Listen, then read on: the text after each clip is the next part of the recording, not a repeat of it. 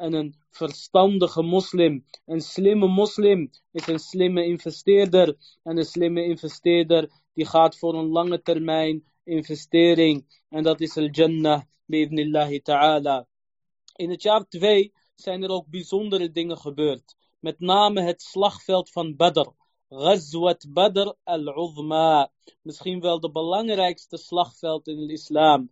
En samen met Ghazwat Uhud, slagveld van Uhud, waren dit de twee belangrijkste oorlog in, oorlogen in de islam en in de geschiedenis van de mensheid. Maar voordat Ghazwat Badr heeft plaatsgevonden, was de profeet sallallahu alayhi wasallam al bezig met het verstoren van de economie van Quraysh. En hiermee hadden we de vorige les afgesloten. En dat deed de profeet sallallahu alayhi wasallam door steeds een aantal soldaten, door steeds groepen soldaten te sturen naar de handelskaravanen van Quraysh. Om deze handel te proberen af te pakken. En zo kregen de muhajirin iets van hun geld terug. Want toen de muhajirun uit Mekka waren geëmigreerd naar Medina, moesten zij hun geld en zaken achterlaten. Hun huizen konden zij niet verkopen en hun geld moesten zij achterlaten. En zelfs hun families. Zoals we zeiden over Abu Salama radiallahu anh. Hij moest zijn vrouw, Um Salama radiallahu anha, die later een van de vrouwen van de profeet sallallahu alayhi wasallam zou worden. Hij moest haar achterlaten en zo ook zijn zoontje Salama moest hij een jaar lang missen. Dus zelfs mensen moesten zij achterlaten, laat staan hun geld of hun spullen. En daardoor kwam het dat de muhajirun blut waren in el Medina. En om dat gedeeltelijk te compenseren, liet de profeet sallallahu alayhi speciaal, specifiek mensen van Mekka, de muhajirun, de handelskaravanen aanvallen en niet de mensen van al-Ansar. En in dit soort aanvallen is ook de eerste pijl ooit omwille van Allah azawajal afgeschoten. Namelijk door Sa'd ibn Abi Waqqas radiyallahu anh. Een van de tien sahaba. Een van de belangrijkste tien sahaba. Al-Mubasharina bil Jannah. Tien sahaba over wie de profeet sallallahu alayhi wasallam in volgorde heeft gezegd dat zij in het paradijs zijn. Een van deze tien is Sa'd ibn Abi Waqqas. Zoals je je kindje Sa'd zou willen noemen, dan is dat een hele mooie naam. Dat is Talha, die ook een van de tien is. Abu Bakr, Umar, Uthman, Ali, Abdurrahman ibn Auf, etc. etc. Al-Muhim, Sa'd die heeft de eerste pijl afgeschoten omwille van Allah Azza En daarom, elke pijl, zoals staat in de hadith, die wordt afgeschoten tot Yom al-Qiyamah. Sa'd krijgt hier een beloning voor. De profeet sallallahu alayhi wasallam die zei, degene die iets nieuws introduceert of iets nieuws doet herleven van de islam, hij krijgt de beloning hiervan en de beloning van degene die het doet tot Yom al-Qiyamah. Dus degene die als eerste een moskee heeft gebouwd in Nederland, die heeft de beloning van alle moskeeën die daarna zijn gebouwd. Degene die als eerste een moskee heeft gebouwd in Amsterdam of in Rotterdam, die heeft de beloning van alle moskeeën die daarna in die stad zijn gebouwd. Degene die als eerste aan iemand Surat al-Fatiha leert, heeft een beloning voor elke keer dat diegene Surat al-Fatiha leert. Degene die als eerste een Koranschool opent in zijn stad of in zijn wijk, die heeft de beloning voor elke student die daar studeert. En ook iedereen die gemotiveerd wordt door zijn idee en hem of haar volgt in deze goede daden. Dus vermeerder jullie goede daden, barakallahu fikum, want het zullen op de dag des oordeels bergen van al-hasanat staan, terwijl jij er niet eens bij hebt stilgestaan. Al-Muhim, Sa'd radiallahu anh, is de eerste die een pijl heeft afgeschoten omwille van Allah azza wa jal. Want twee dingen zijn nog belangrijk, twee belangrijke dingen zijn gebeurd in het tweede jaar, voordat we ingaan op Ghazwat Badr. Allereerst, de qibla was veranderd. De qibla was veranderd in het tweede jaar na de hijra van de profeet sallallahu alayhi wasallam. De profeet sallallahu alayhi wasallam die bad naar Beit al-Maqdis, Jeruzalem. En daarom is al-Quds, Masjid al-Aqsa, mogen Allah azza wa jal deze bevrijden van de onderdrukkers. Dat noemen wij Oul al-Qiblatain, de eerste van de twee qiblas. En de profeet sallallahu alayhi wasallam die bad dus richting Jeruzalem. Hij ging naar de Kaaba. Hij zorgde ervoor dat de Kaaba tussen hem en Masjid al-Aqsa was. Dus hij bad als het ware achter de Kaaba. En dan de Kaaba voor hem uit richting Masjid al-Aqsa. Zo bad de profeet sallallahu alayhi in Mekka. Maar toen de profeet sallallahu alayhi wasallam naar Medina ging, toen kon dat natuurlijk niet meer.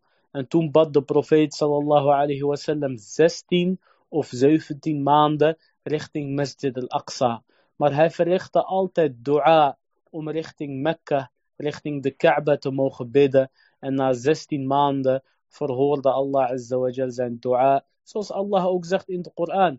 قد نرى تقلب وجهك في السماء فلنولينك قبلة ترضاها فولي وجهك شطر المسجد الحرام يعني de profeet was verricht het dua handen in de lucht en hij keek naar boven en hij verricht het dua Allah Azza wa Jal die zei we zien Allah Azza wa Jal die zei in de Koran we zien hoe jij dus dua aan het verrichten bent en hoe jij naar boven, naar de hemel aan het kijken bent.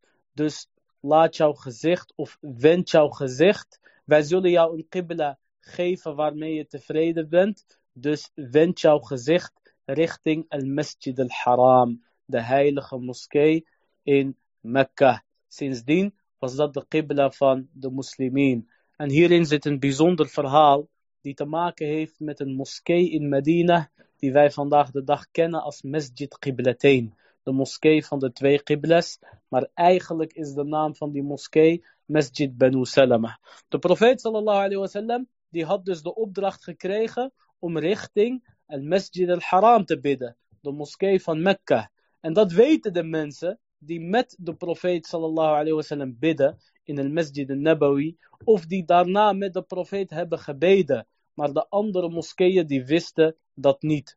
En zo kon het gebeuren dat een van de sahaba in deze moskee kwam. Met de auto is het van Masjid al-Nabawi tot aan Masjid Qiblatain ongeveer 10, 12 minuten rijden. Maar te voet doe je daar makkelijk 50 minuten over. En Mohim, hij kwam binnen en de sahaba waren aan het bidden richting Masjid al-Aqsa, richting Jeruzalem. En terwijl zij aan het bidden waren, zoals staat in Sahih al-Bukhari, zei hij tegen hun, de profeet sallallahu alayhi wasallam is van qibla veranderd en hij bidt nu richting Mekka. En zodra deze sahaba dit hoorden, tijdens het gebed draaiden zij zich om richting Mekka, richting het Masjid al-Haram. Dus onmiddellijk hebben zij het bevel uitgevoerd van de profeet sallallahu alayhi wasallam. En tijdens het gebed zijn zij helemaal omgekeerd richting Mekka. Zo zie je ook hoe sterk de sahaba zich zouden vastklampen aan de sunnah van de profeet sallallahu alayhi wasallam. Onmiddellijk. En hierover bestaan heel veel ahadith. Een keer bad de profeet sallallahu alayhi wasallam. En de profeet sallallahu die bad met zijn schoenen aan. Want in die tijd had je geen tapijt in de moskeeën. Heb je tapijt in de moskeeën, bid je met je schoenen uit. Heel simpel. Maar als je bijvoorbeeld buiten bidt, of op je werkplek, of waar dan ook, waar je geen tapijt hebt, dan is het van de sunnah om met je schoenen aan te bidden.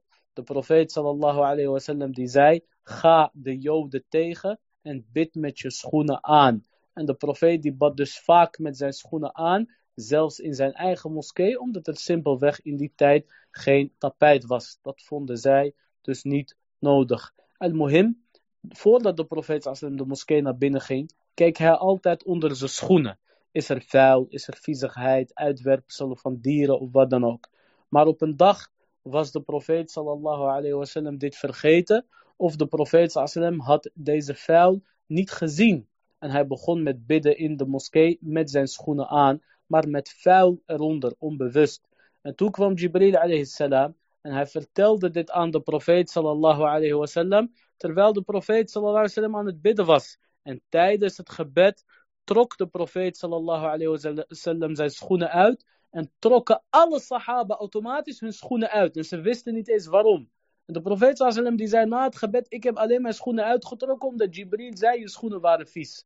En ook een keer had de profeet sallallahu wasallam een gouden ring. En alle mannen die kochten toen gouden ringen. En de profeet sallallahu wasallam die gooide zijn gouden ring toen weg. En alle mannen gooiden hun gouden ringen weg. En de profeet die kocht een zilveren ring. En alle mannen die kochten zilveren ringen. En muhim, de sahaba, die gehoorzaamden de profeet sallallahu wasallam letterlijk. Dus zo, toen een van de sahaba zei, de qibla is veranderd, tijdens het gebed veranderde de Sahaba gelijk van Qibla. Zij draaiden om na het gebed. Ze gingen niet wachten na, tot, tot na het gebed en checken hoe of wat en waarom of wat dan ook. Nee, sami'na wa ata'na. Zij hebben geluisterd, zij hebben gehoord. De boodschap is aangekomen en zij gehoorzamen direct. En nog tijdens het gebed veranderden zij van Qibla. Dus dit is een van de belangrijke dingen die zijn gebeurd in het tweede jaar na de hijra van de profeet sallallahu alayhi wasallam. Een van de belangrijke dingen die zijn gebeurd in het tweede jaar van de hijra, en dat is ook de inleiding tot Ghazwat Badr, dat is de maand Ramadan. In de maand Ramadan van het tweede jaar na de hijra van de profeet sallallahu alayhi is het vasten verplicht gesteld. Hiervoor vastte de profeet sallallahu alayhi en de ummah verplicht alleen Ashura. Ashura is de tiende dag van el Muharram. En Muharram, dat is de eerste maand van de islamitische kalender. De profeet sallallahu alayhi wasallam die kwam naar Medina en hij zag dat de Joden de tiende dag van Muharram vasten. En hij vroeg aan hun waarom. En zij zeiden, dit is een dag waarop Allah azawajal Musa heeft bevrijd van de farao. Waarop de profeet sallallahu alayhi wasallam zei, Nahnu ahaqqu bi Musa minkum wij hebben meer recht op Musa dan jullie. En de profeet sallam, die zou deze dag vasten. En hij zou de umme bevelen om deze dag te vasten. Dat was een verplichting tot aan Ramadan. En in Ramadan kwam de verplichting om deze maand te vasten. En sindsdien vast de umme de maand Ramadan in plaats van Ashura. En dit zal zo blijven tot Yom al-Qiyamah. Op de zeventiende dag van Ramadan is iets bijzonders gebeurd. Dat heet Yom al-Furqan. De zeventiende dag van Ramadan heet Yom al-Furqan. De dag van de waarheid. Beter gezegd, de dag van de afsplitsing, van de verduidelijking. Op deze dag werd de splitsing van de waarheid en valsheid duidelijk. Op deze dag heeft de waarheid van de valsheid gewonnen. Op deze dag heeft de islam gewonnen van al-kufr. De profeet sallallahu alayhi hoorde over een geweldige grote karavaan van Abu Sufyan. Abu Sufyan, dat is de vader van Muawiyah, radiyallahu anhuma. En op dat moment was Abu Sufyan nog lang geen moslim. Dit gebeurde pas aan het einde van het leven van de profeet sallallahu alayhi wasallam. En muhim, Abu Sufyan, die kwam met een geweldige handelskaravaan van maar liefst duizend kamelen. En dat zijn kamelen die gevuld zijn dus met tassen vol met handel.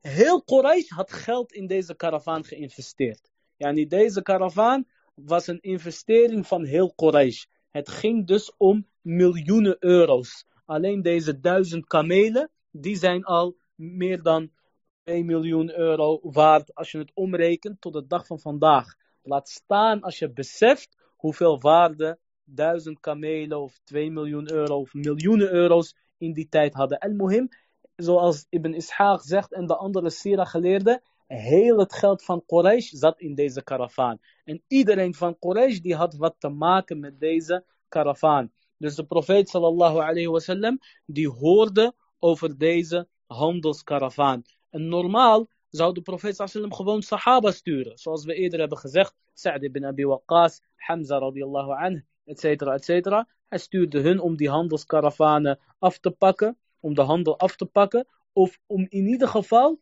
de economie van Quraysh te verstoren. Want dit zorgde voor angst en deze angst die verzwakt de handel van Quraysh en hiermee de positie van Quraysh.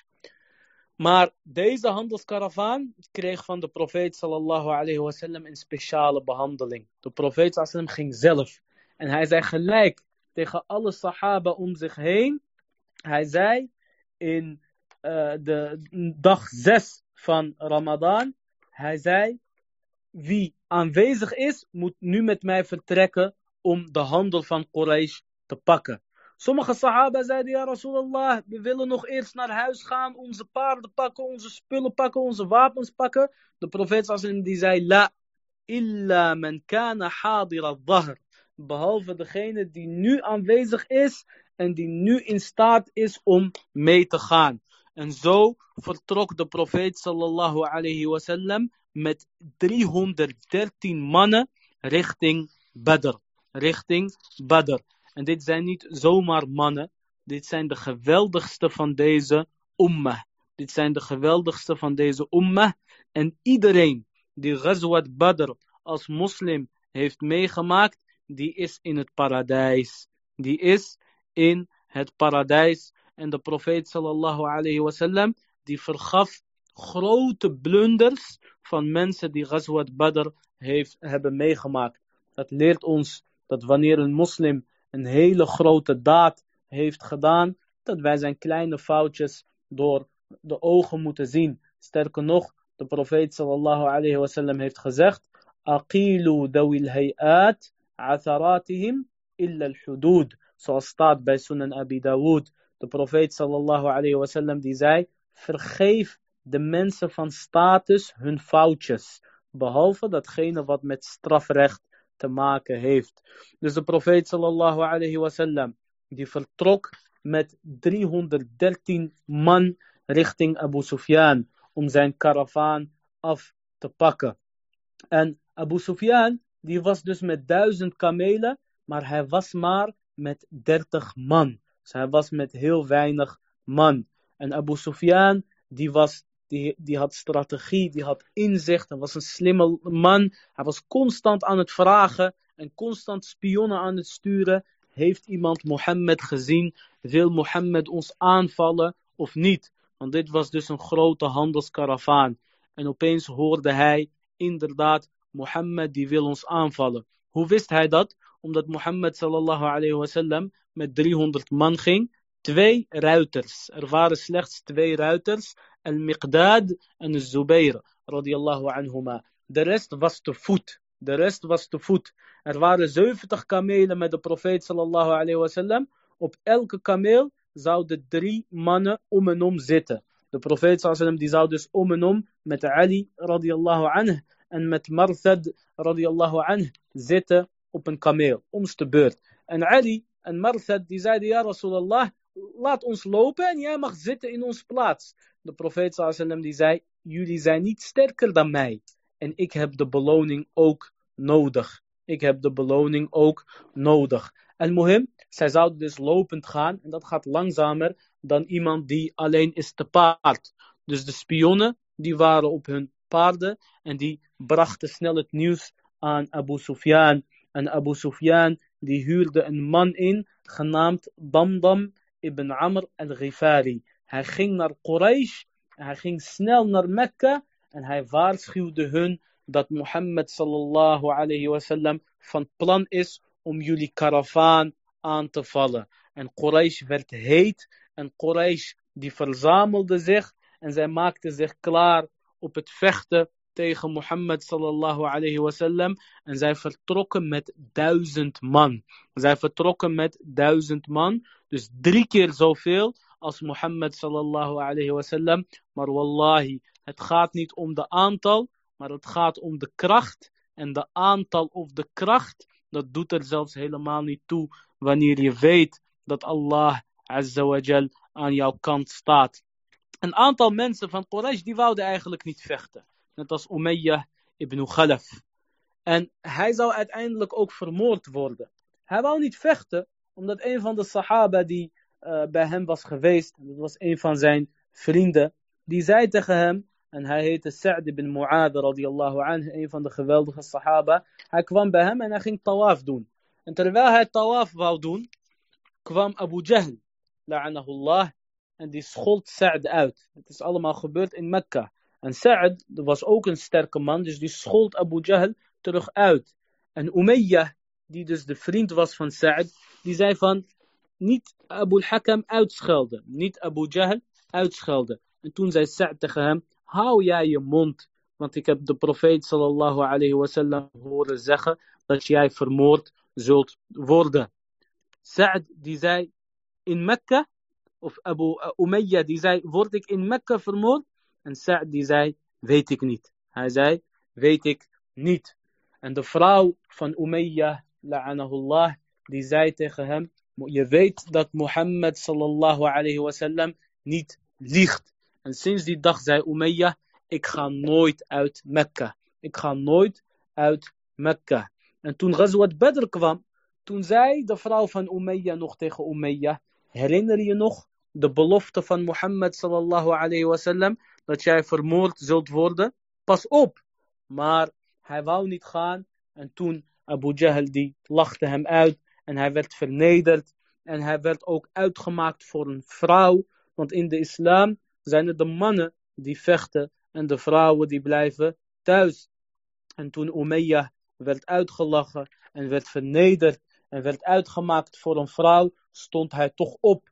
En hij kocht de beste of het beste voertuig en de beste harnas. En hij ging toch vechten tegen Mohammed sallallahu alayhi wasallam. En zo zie je maar, als Allah azza wa wil dat iemand sterft, dan gebeurt dat hoe dan ook. En mohim, Abu Sufyan was inmiddels gevlucht. Abu Sufyan die was inmiddels gevlucht. Want hij kwam bij een water en hij zei, is er hier iets gebeurd? En zeiden, niks is gebeurd behalve dat we twee ruiters hebben gezien. En ze kwamen hier water drinken met hun paarden. Abu Sufyan die ging naar de uitwerpselen van die paarden. Hij pakte hun uitwerpselen en hij vermorzelde dat, of hij maakte dat uitwerpselen open. En hij zag daarin dadelpitten. En hij zei, dit zijn dadelpitten van el Medina. Dus hij herkende het soort dadelpitten. En daarom zeg ik jullie, Abu Sufyan was een geweldige strateeg. Door kleine aanwijzingen wist hij dat Mohammed sallallahu alayhi wasallam in de buurt was. En dat dit de soldaten en de spionnen waren van Mohammed sallallahu alayhi wasallam. Dus Abu Sufyan die vluchtte richting As-Sahil. Die vluchtte richting de zee en hij pakte een andere route. En zo was de karavaan van Abu Sufyan veilig en kwam deze veilig aan in Al-Medina. En Allah Azza had Mohammed sallallahu alayhi wasallam inmiddels beloofd dat hij ihda ta'ifatain zal krijgen. Allah Azza die had aan Mohammed sallallahu alayhi wasallam beloofd, jij krijgt één van de twee beloningen. Of de karavaan, of de overwinning tegen Quraysh. En de Sahaba, die wouden de karavaan. Sommige van de Sahaba, die hadden niet heel veel zin in oorlog tegen Quraysh. Want ze wisten dat dit een zware, sterke, lange oorlog kon worden. Maar de profeet sallallahu alayhi wasallam, die wou juist de oorlog tegen Quraysh. Al-Muhim, Allah azza wa jal, had aan Mohammed sallallahu alayhi wasallam beloofd dat hij een van de twee beloningen zal krijgen. En de karavaan was er vandoor gegaan. Dus de, e-, het enige wat overbleef was oorlog. En de muhajirin, die wouden zonder twijfel vechten.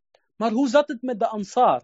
Want de Ansar, die hadden de eed gegeven aan Mohammed sallallahu alayhi wasallam. Die hadden de bay'ah, de eed van trouw, gegeven aan Mohammed sallallahu alayhi wasallam. Dat zij hem zullen beschermen in het Medina. Net als hoe zij hun vrouwen en hun kinderen beschermen. En daarom heette dit ook Bay'atun Nisa.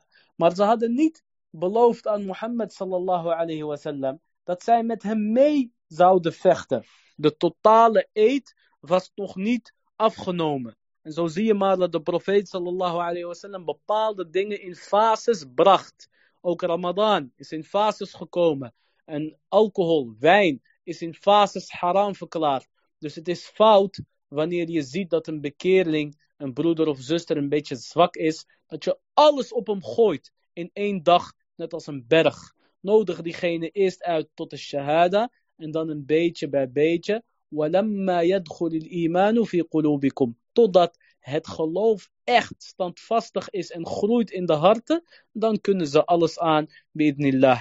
Al-Muhim, de profeet sallallahu alayhi wasallam, die zat met de sahaba en hij zei, Ashiru alayya ayyuhan nas, geef jullie mening, o mensen. Abu Bakr radiallahu anhu, die stond op en die zei, ja Rasulallah, we moeten vechten, et cetera, et cetera. En de profeet sallallahu wasallam, die zei niks. Maar hij zei weer, Ashiru alayya ayyuhan nas. Geef jullie mening, o mensen. En Umar radiallahu anhu, die stond op. En hij zei, ja Rasulallah, vechten, et cetera, goede woorden. En de profeet sallallahu alayhi wasallam, die zei weer, Ashiru alayya ayyuhan nas. Geef jullie mening, o mensen. En toen stond Sa'd ibn Mu'ad. Sa'd ibn Mu'ad, een van de twee leiders van el Medina. Zoals we zeiden, de moslims in el Medina, de Ansar, die hadden twee stammen. Al-Aus en Al-Khazraj. En elke van deze stam had een leider. En ze heten allebei Sa'd. Sa'd ibn Ubadah en Sa'd ibn Mu'ad. En degene die hier stonden was Sa'd ibn Mu'ad. Hij zou ook sterven in het leven van de profeet sallallahu alayhi wasallam. En de arsh van Allah, de troon van Allah, die beefde toen Sa'd was gestorven. Zo belangrijk was deze Sa'd bij Allah en bij de profeet sallallahu alayhi wasallam. En mohim, de profeet sallallahu bleef zeggen. Ashiru alayya ayyuhan nas. Geef jullie mening, geef jullie mening. En de profeet sallallahu wel peilen. Gaan de Ansar wel meevechten of niet? En Sa'd die begreep de hint. En hij stond op en hij zei. Laka turiduna ya Rasulallah. Alsof je ons bedoelt, o boodschapper van Allah. Alsof je onze mening wilt horen. En de profeet sallallahu alaihi wasallam die zei, ajal. Hij zei, ja zeker. En Sa'd die zei, faqad amanna bik. Hij zei, ja Rasulallah, we hebben in jou geloofd. Wasaddaqnaak. En we hebben gezegd dat jij de waarheid spreekt. وشهدنا أن ما جاء أن ما جئت به هو الحق en we hebben getuigd dat hetgene waar jij mee bent gekomen dat dit de waarheid is وأعطيناك على ذلك عهودنا we hebben jou de belofte gegeven ومواثيقنا de sterke bekrachtigde, bekrachtige belofte على السمع والطاعة dat wij zullen gehoorzamen en luisteren o boodschapper van Allah famdi ya Rasulallah lima arat ga door naar wat jij wil فنحن معك Wij zijn met jou فوالذي بعثك بالحق لو استعرضت من البحر فخطه لخضناه معك Sa'd die zei zijn wereldberoemde woorden. Hij zei, ja Rasulallah, zelfs als jij door de zee wou gaan, dan zouden wij met jou meegaan. En hij zei ook, wat een van zijn mooiste woorden was. Hij zei, wij zullen niet zeggen, net als Benu Israël, idhab anta wa rabbuka faqatila inna hahuna qa'idun. Hij zei, wij zullen niet zeggen, zoals Benu Israël heeft gezegd, ga jij maar vechten met je Heer en wij zijn hier zittend aan het wachten. Nee, wij zeggen, ga en wij gaan met jou vechten. En hij zei, radiyallahu anh, hij zei, fasil hibala man shi't. Hij zei, knoop de banden aan, haal de banden aan met wie je wil. Yani sluit vrede met wie je wil. Waqta' hibala man shi't. Hak de touwen, snijd de touwen met wie jij ook wil. Wa'adi man shi't. Verklaar wie jij wilt tot vijand. Wasalim man shi't. Sluit vrede met wie jij wilt. Wakhudh min amwalina ma shi't. En neem van ons geld wat jij wil. En wij zijn en wij blijven met jou. Dit waren de sahaba. En dit waren de mannen met wie Mohammed sallallahu alayhi wasallam de strijd heeft gewonnen. En de strijd heeft gevoerd. Niet net als de mensen, de meeste mannen van vandaag de dag. Ze lijken op mannen. Maar Allahu a'lam of ze in strijd blijven staan of niet. Wallahu musta'an. En mohim, ondertussen had Quraysh ook discussie. Quraysh, Abu Sufyan, die stuurde aan hun iemand. En hij zei, ik ben veilig. Ik ben gevlucht. En Quraysh die wou teruggaan. En ze zeiden, we zijn slechts gekomen voor de karavaan. En onze karavaan hebben we gekregen. En toen begon Aduwallah Abu Jahl, Amr ibn Hisham. Abu Jahl, deze vervloekte mislukkeling. De profeet sallallahu alayhi wa sallam heeft gezegd over Abu Jahl, Fir'aunu hadhihi al-ummah. Abu Jahl is de farao van deze ummah. Abu Jahl die zei, nee, wij gaan niet terug totdat wij in Badr drie dagen blijven en de kamelen slachten en de slavinnen zullen voor ons zingen En we zullen daar wijn drinken, zodat onze reputatie zal stijgen bij alle Arabieren. En zodat alle Arabieren ons zullen respecteren. Dus al deze problemen zijn eigenlijk gebeurd door Abu Jahl, la'anahullah. En dit gebeurt er wanneer je, wanneer je een verkeerd persoon als leider neemt. Dus Abu Jahl, die wou per se blijven. En elke Qurashi en elke Qurashid die hun probeerde te overtuigen om terug te gaan, die werd vernederd en uitgemaakt. Ondertussen waren een paar mensen van Banu Hashim, de familie van de profeet sallallahu alayhi wasallam, meegegaan. Waaronder Al-Abbas ibn Abdul Muttalib radiyallahu anhu. En hij zou uiteindelijk ook meedoen aan de oorlog tegen de profeet. En hij zou ook opgepakt worden als uh, gevangene. En hij zou daarna ook vrijgekocht worden door Quraysh al-Muhim. Dus sommige van de familie van de profeet sallam hebben meegedaan. Omdat zij kofar waren. Of omdat zij met, met de kofar waren. Al waren zij stiekem moslim. Zoals wordt gezegd over Al-Abbas. Daarom zei de profeet sallam ook tegen hem. Toen hij als gevangen werd genomen. Hij zei ja Rasulallah ik was moslim. Hij zei luister. Openlijk was jij tegen ons. En Allah die kent jouw intentie. Maar sommige van Banu Hashim, die werden uitgescholden door Quraysh. En die zeiden tegen hun van, we weten jullie zijn met Mohammed, ook al lopen jullie met ons mee. En zij waren teruggegaan. En er was ook één stam van Quraysh, of tenminste één clan van Bani Zohra.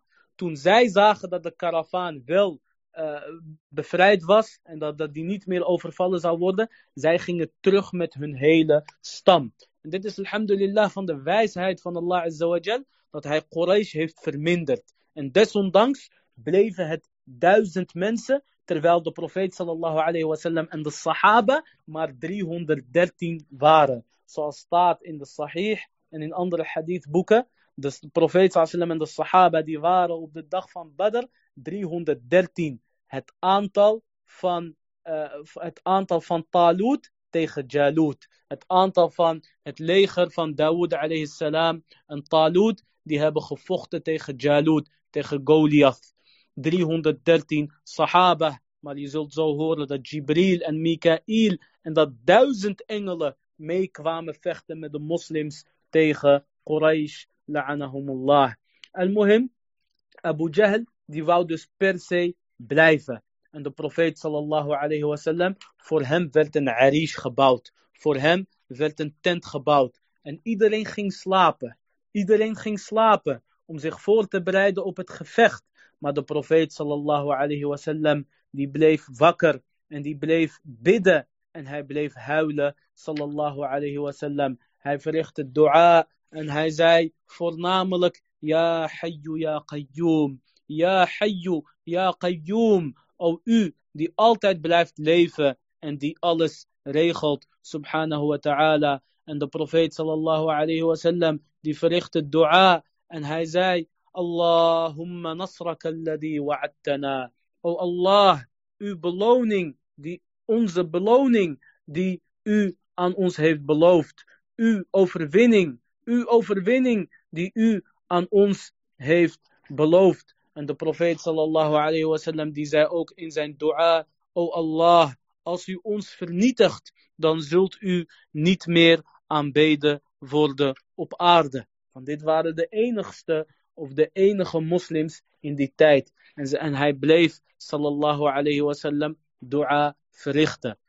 Van de genade van Allah azawajal is dat er op de nacht van Badr regen is neergevallen. Er was regen neergedaald, waardoor woestijnzand werd hard. Dat kan je vergelijken met het strand bij de zee. Als je wel eens hebt gelopen door, uh, door het zand bij de zee, dan zie je dat je voeten erin wegzakken. En dat is niet heel handig. Totdat je bij dat gedeelte komt wat vlak bij zee is. Wat tijdens eb en vloed verandert door de water. Dus wanneer er weinig water is, is dat totaal uh, alleen zand. Of wanneer het water wegtrekt. Je ziet dat je daar heel makkelijk over kan lopen. En dat je daar ook met een paard heel makkelijk in over kan rijden. Een paard zakt niet weg en jouw voeten zakken niet weg. Waarom? Omdat er simpelweg water op is gekomen. Dus het water verstevigt het zand.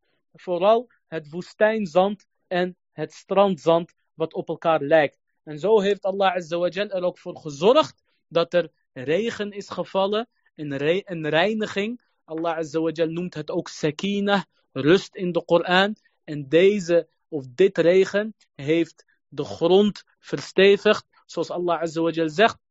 وَيُثَبِّتَ بِهِ الْأَقْدَامِ En de, de, de, de, de voeten die worden standvastig. En Surat al-Anfal is een surah waarover heel, waarin heel veel ayat staan die gaan over Ghazwat Badr. Dus degene die extra info wil of aanwijzingen, die gaan over Ghazwat Badr, die gaat naar Surat al-Anfal. Al-Muhim, dus de aarde die werd makkelijker gemaakt, zodat zij er makkelijker over konden lopen tijdens Ghazwat Badr.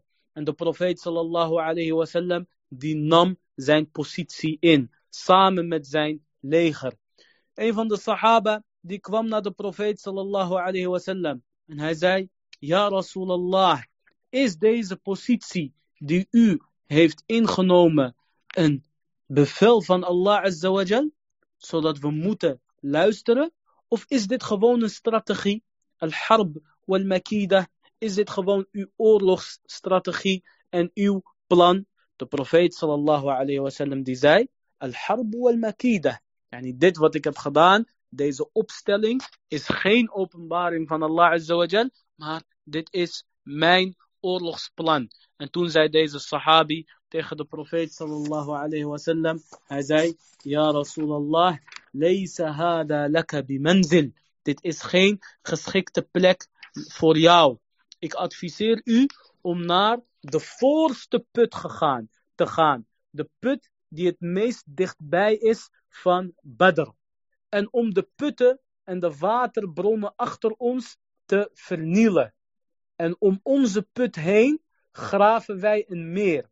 En we doen een grens, we dekken het af, waardoor wij een meer hebben. فَنَشْرَبُوا وَلَا يَشْرَبُونَ Zodat wij drinken en Quraysh niet kan drinken. Zo gezegd, zo gedaan. Alle putten die werden vernield, behalve de voorste put. En de profeet sallallahu alayhi wasallam en de sahaba, die maakten een meer, zodat zij wel konden drinken en de rest niet. Quraysh die verzamelde zich. En de profeet sallallahu alayhi wasallam die maakte rijen van, van de moslimin, van de muhajirin en de ansar. En de profeet sallallahu alayhi wasallam die maakte rechte rijen. En hij zei, beweeg niet totdat ik jullie het bevel geef. Een van de sahaba was een beetje voor die rij. Dus de profeet sallam die stak hem met een stok in zijn buik en hij zei, ga naar achter. En hij zei, ja Rasulallah, u heeft mij pijn gedaan. U heeft mij pijn gedaan en u bent eerlijk. Dus laat mij ook hetzelfde bij u doen. De profeet sallallahu alayhi wasallam die ontplootte zijn buik. En hij liet hem doen wat hij wou. En deze sahaba die knuffelde, deze sahabi die knuffelde zijn buik. En hij kuste zijn buik. En de profeet sallallahu alayhi wasallam die zei tegen hem, waarom doe je dit? Hij zei, ja Rasulallah, ik wou dat de laatste van deze dunya een aanraking tussen mijn huid en jouw huid zou zijn. Al-Muhim, ongelooflijk. Als je de liefde van de Sahaba ziet voor de profeet sallallahu alayhi wasallam. Ze offerden hun zielen op. Van jou en mij, beste moslim, wordt alleen gevraagd dat we een beetje van onze tijd opofferen. Een beetje van ons geld. Een beetje van onze moeite. Van onze lusten. Maar helaas falen de meeste van ons. Wal'iyadu billah. De profeet sallallahu alayhi wasallam die zei. Ga niet beginnen met vechten totdat ik jullie het bevel geef. En als jullie aanvallen, begin dan met het afschieten van pijlen. En Quraysh die begon te schreeuwen. En Abu Jahl die was het moraal van zijn leger aan het opvoeren. En sommige van de mushrikeen die noemden hun doden op. Die waren vermoord door het leger van Mohammed sallallahu alayhi wasallam. En het eerste wat gebeurde was al-mubarazah. Het eerste was wat gebeurde was al-mubarazah. Wat is al-mubarazah? Dat is dat twee legers, dat wanneer de twee legers tegenover elkaar staan, dat er vanuit elk leger één of meerdere helden naar voren komt. En die helden gaan tegen elkaar vechten in een één op één gevecht. In een één op één gevecht. En degene die wint, die blijft leven. En degene die sterft, die, en degene die verliest, die sterft. Maar degene die wint, zijn leger is ook meestal het leger wat dit strijd zal winnen. Wat deze strijd zal winnen. Want dit heeft zo'n grote morele effect. En degene die verliest, zijn leger zal meestal verliezen. En dit noemen ze al-mubaraza. Dus stel je voor, twee legers, honderden mensen, duizenden mensen tegenover elkaar. Dan stapt er één held naar voren van leger A en één held van leger B. En die vechten dan tegen elkaar op één op één. Bij Quraysh was dit Utbah ibn Rabi'ah, la'anahullah. En zijn broer Shaybah ibn Rabi'ah en zijn zoon Al-Walid. Deze drie, die gingen naar voren en die wouden dus vechten tegen de moslims. Drie van de Ansar, die gingen naar voren. Auf wa Muawwad en Abdullah ibn Rawaha. En Quraysh, of Utbah, en, en was dus een leider van Quraysh. Hij is ook de vader van Hind, radiyallahu anha. En dat is weer de vrouw van Abu Sufyan. Hij zei tegen hun, wie zijn jullie? Wie zijn jullie? سازايدا فايزين معاد أن معوذ أن عبد الله بن رواحة. سازايدا فيفيل يونينيت قريش دي ساي. فيفيل يونينيت فيفيلو اونزا ايخن نيفه فيفيلو اونزا ايخه فاميلي. أن تو زايد بروفيت صلى الله عليه وسلم. قم يا عبيدة ابن الحارث. قم يا حمزة. قم يا علي. ستا اوب أو عبيدة. ستا اوب أو حمزة. ان ستا اوب أو علي. Dus deze drie van de Sahaba, die hebben gevochten tegen deze drie vervloekte mushrikeen. Ubaidah was de oudste van hun. En hij was een neef van de profeet sallallahu alayhi wasallam. En zij hadden ook hun harnas aan. Toen zij naar voren stapten, zei Quraysh, wie zijn jullie? En Ubaidah die zei, ik ben Ubaidah. En Hamza die zei, ik ben Hamza. Asadullah wa asadu rasuluh. Ik ben Hamza, de leeuw van Allah en de leeuw van zijn profeet. En Ali, die zei, ik ben Ali. En zij zeiden, ja, jullie zijn gelijk aan ons. Tegen jullie willen we vechten. Ubaidah, die vocht tegen Utbah. En Hamza tegen Shaybah. En Ali, die vocht te tegen Al-Walid ibn Utbah. Dus vader en zoon. Dus Utbah en Al-Walid, vader en zoon, die waren samen. En die zijn ook dus samen vermoord. Ali, die vermoorde gelijk Utbah. En Hamza, Asadullah, de leeuw van Allah Azza wa Jal, die vermoorde gelijk Shaybah. En Ubaidah en Utbah, die raakten elkaar allebei. Maar snel sprongen Ali en Hamza op Utbah en zij vermoorden hem ook. En zo waren drie grote leiders van Quraysh in één keer vermoord. In één keer vermoord. En dit was al een grote winst voor de moslimin. En het slagveld begon. Allah Azza zorgde ervoor dat Quraysh, ondanks dat zij met duizend waren, dat zij er heel klein uitzagen in de ogen van de moslims. En ze zagen er heel weinig uit. En Allah Azza zorgde ervoor dat de moslims weinig leken in de ogen van Quraysh. Totdat Quraysh dichtbij kwam, zorgde Allah Azza weer voor het tegenovergestelde. Dat de moslims weer heel veel leken in de ogen van Quraysh. La'anahumullah. En zo begon de oorlog. En de moslims die vroegen om hulp aan Allah Azza En Allah die beantwoordde dat ook. Zoals staat in Surat al-Anfal, vers 9. إذ تستغيثون ربكم فاستجاب لكم أني ممدكم بألف من الملائكة مردفين Allah Azza wa Jal zegt jullie vroegen om hulp aan Allah Azza wa Jal en Allah heeft dit beantwoord en hij zei dus ik stuur duizend engelen achter elkaar om jullie te helpen de mufassirin zeggen zoals Ibn Kathir 500 rechts met Abu Bakr radiallahu anh en 500 links met Ali radiallahu anh de engelen die kwamen op, op, op paarden die een wit-zwarte kleur hadden. En deze engelen die waren lang en zij hadden witte kleding aan En zij hadden ook lange zwaarden.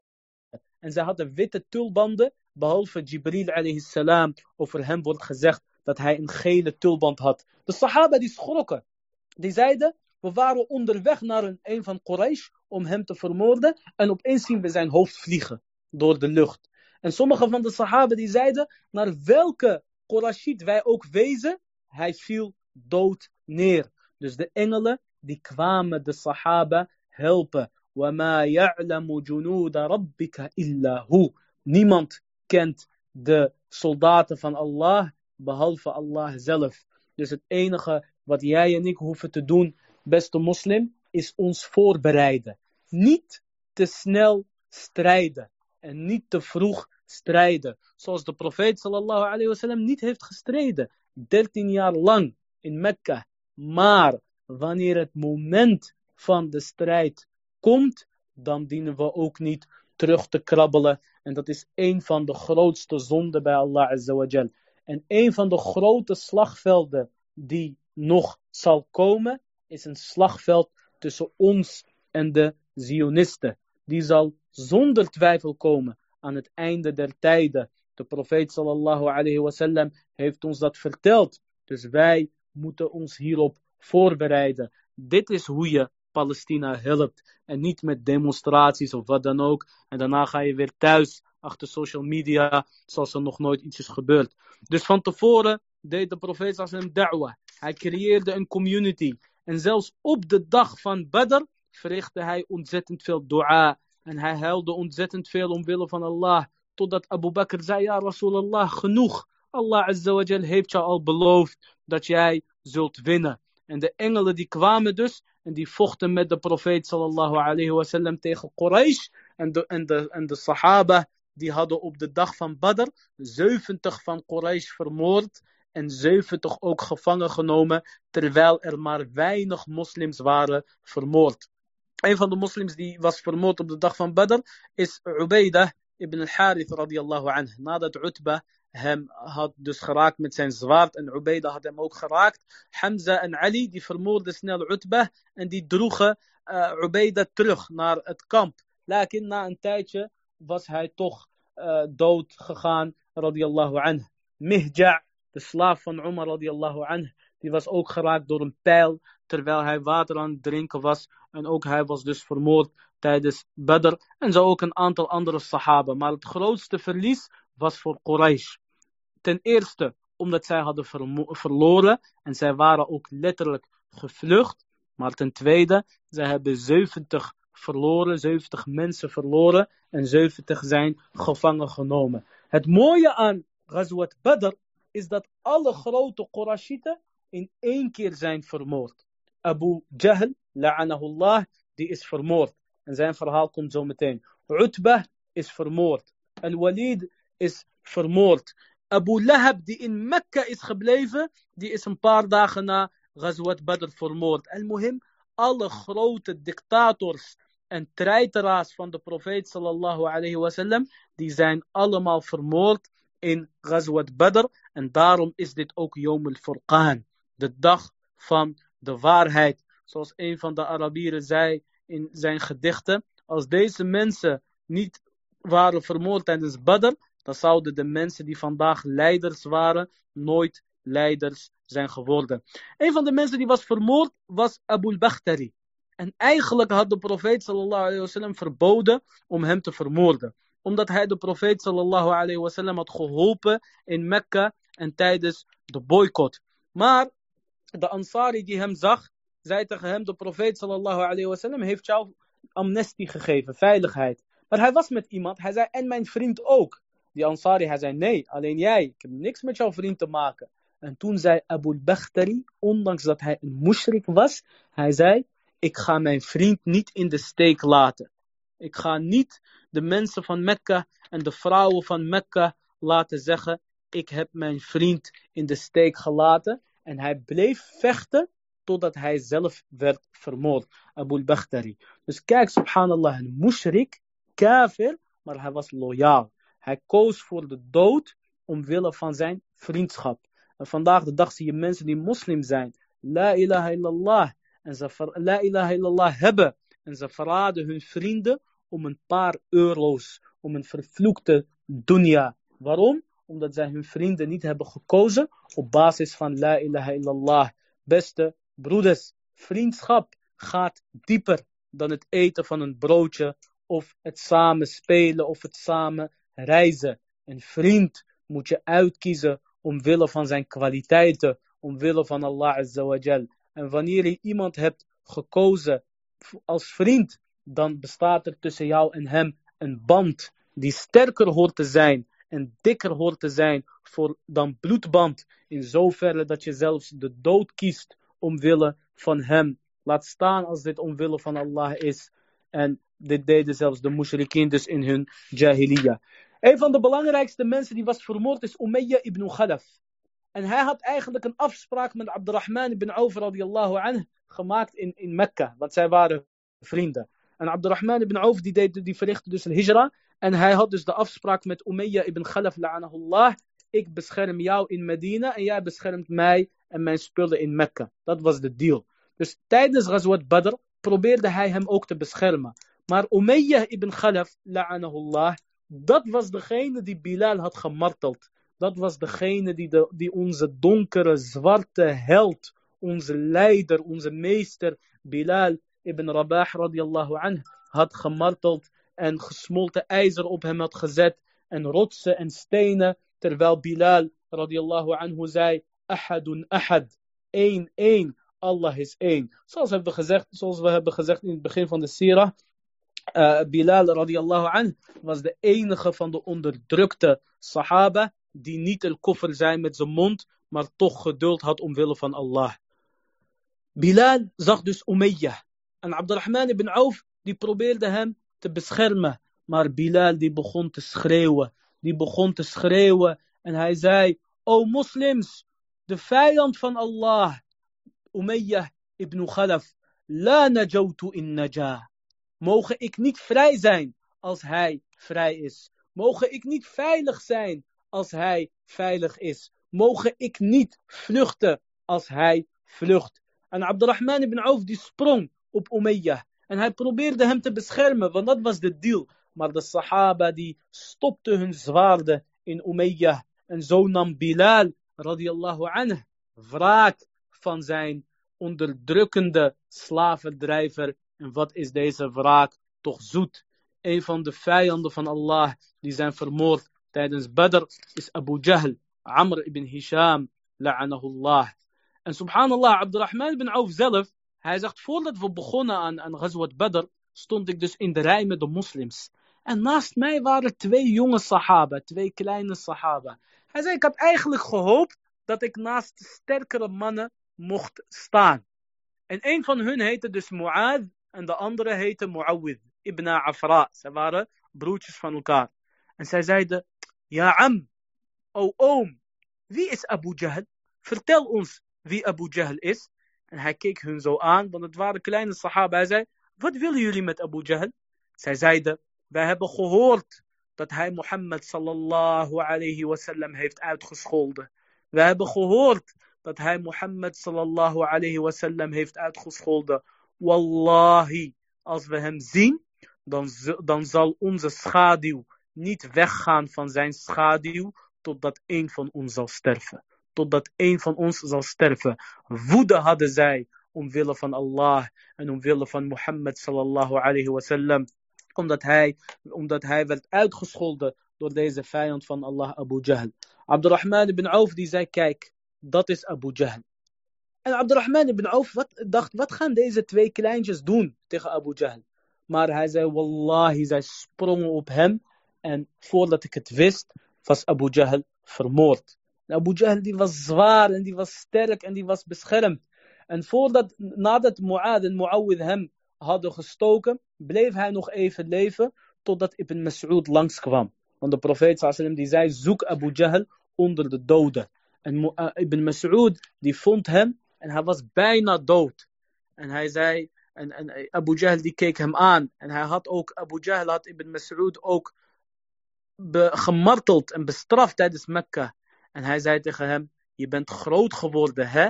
O herdertje van de schapen. O herdertje van de schapen. En Abdullah ibn Mas'ud die hakte het hoofd af van Abu Jahl. En hij bracht zijn hoofd naar Mohammed sallallahu alayhi wasallam. En hij zei, ja Rasulallah, hier is het hoofd van Abu Jahl, de vijand van Allah. En, Abu Jahl, en, de profeet sallallahu alayhi wasallam, die verrichtte sujud al-shukr voor uit dank dat deze dictator is overleden. Dus wanneer een dictator overlijdt, wanneer een vijand van Allah azawajal overlijdt en wordt vermoord, net als al-Qaddafi, la'anahullah, is het geen enkel probleem om sujud al-shukr te verrichten. Mu'ad en Mu'awwad die kwamen naar de profeet sallallahu alayhi wasallam. En zij maakten ruzie onderling. Mu'ad zegt, ja Rasulallah, ik heb Abu Jahl vermoord. En Mu'awwid die zegt, ja Rasulallah, ik heb Abu Jahl vermoord. De profeet sallallahu alayhi wasallam die zei, hebben jullie je zwaarden geveegd? Ja, zitten nog sporen, bloedsporen op jullie zwaarden of hebben jullie hem geveegd? Ze zeiden, ja Rasulallah, we hebben onze zwaarden nog niet geveegd.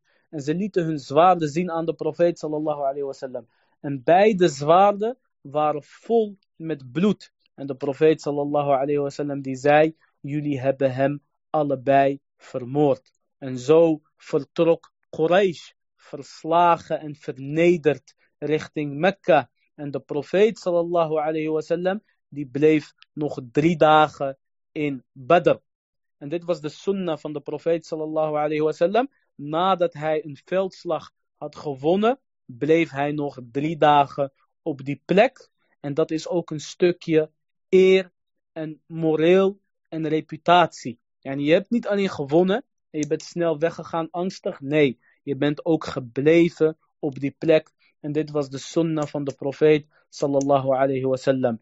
De profeet die bracht dus 70 eh, gevangenen met zich mee. Maar er waren ook 70 mensen van Quraysh vermoord. De profeet sallallahu alayhi wasallam voor Ghazwat Badr hij al tegen de sahaba, hier wordt Abu Jahl vermoord. Hier wordt Utba vermoord. Hier wordt Al-Walid vermoord. Hij vertelde al de plekken waar zij worden vermoord. Zo gezegd, zo gedaan. De profeet sallallahu alayhi wasallam die pakte hun allemaal en hij gooide hun in een put. En hij zei tegen hun, Hal wajadtum ma wa'ada rabbukum haqqa. Hebben jullie de belofte van Allah azza wa als waarheid gevonden of niet? En de sahaba die zeiden, ja Rasulallah, je praat tegen mensen die dood zijn. En de profeet sallallahu alayhi wasallam die zei, Wallahi, jullie kunnen niet beter horen dan hun. Wallahi, ma antum bi asma'a minhum. Wallahi, jullie kunnen niet beter horen dan deze mensen.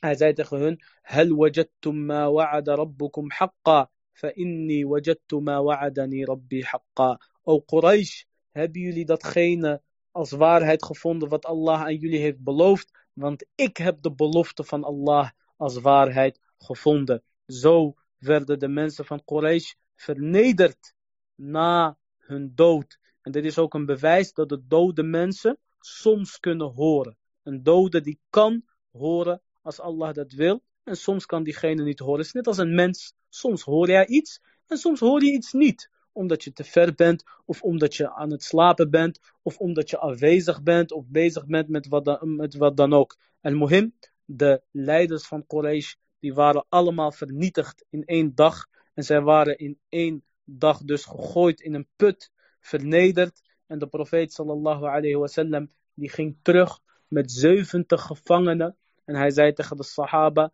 ga, behandel deze gevangenen goed, totdat zij werden vrijgekocht door Quraysh.